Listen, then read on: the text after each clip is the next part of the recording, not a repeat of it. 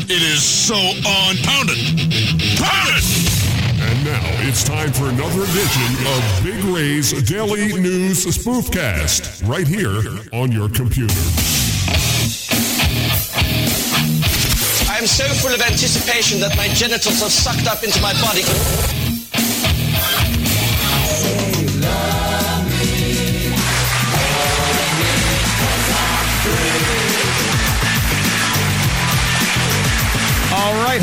Everybody. Another edition of Big Ray's Daily News Spoofcast with yours truly.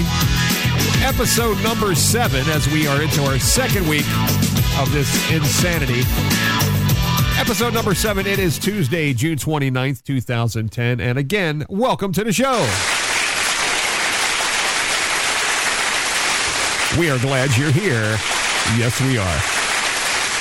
In the news today, a British designer has created the world's most expensive men's suit. Listen to this it had cashmere, it had silk, and it was made with diamonds. It is perfect for the man who still wants to, uh, well, dress like Prince, I guess. and the Twilight Saga Eclipse. It opens. Vampires fight werewolves in this intense drama.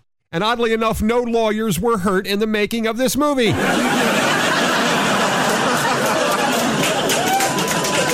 Also, uh, recently the NCAA imposed a two year bowl ban on USC for rule violations that included illegal payments to athletes of cash and real estate. Uh, an investigation is still underway, but it looks like O.J. Simpson may have to turn over his Malibu beach house, his Heisman Trophy, and the murder weapon.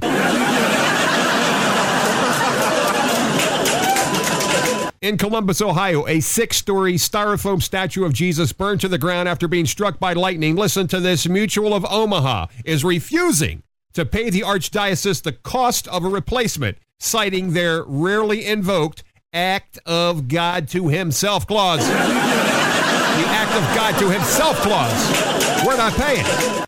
Also in Columbus, Ohio, they are crazy about that. But here's something else that's going on. Snoop Dogg and Willie Nelson are now pretty good friends. They may perform in a joint concert.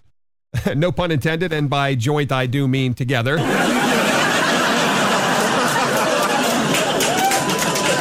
and the Walt Disney Company adopted a new policy allowing employees to have bare legs when wearing skirts instead of the previously required pantyhose. Now, there is no word yet on, uh, well, what the, uh, well, you, you guessed it, what the women can wear, but fellas, be happy.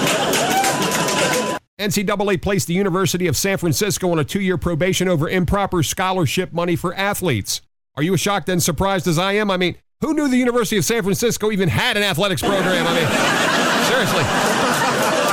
Wow. In Mexico City, recently, a 22 year old matador was arrested after he ran away from a bullfight, escaping the bull by jumping over a wall. Now, if running away from nasty horns means you're going to get arrested. Two thirds of the people at the World Cup are going to end up in jail. Another report out there saying that the 8,000 transit workers in New York, are you ready for this? Are you sitting down? I'm going to give you a figure. 8,000 transit workers in New York City made more than $100,000 last year. Now, the one perk that they enjoy the most for making so much money? It's not having to take public transportation to work every day. That's right. That's right.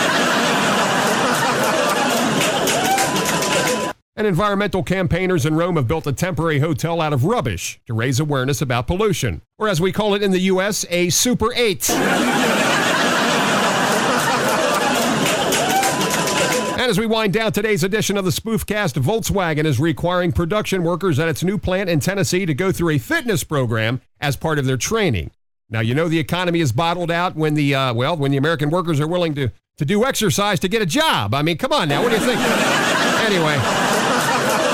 Anyway, that's the way we see the news in and around the world here on the Spoofcast today, episode number seven, Tuesday, June 29th, in the books. Come on, send us an email. We want to talk about you. Give me something to talk about. It's hard making this stuff up every day.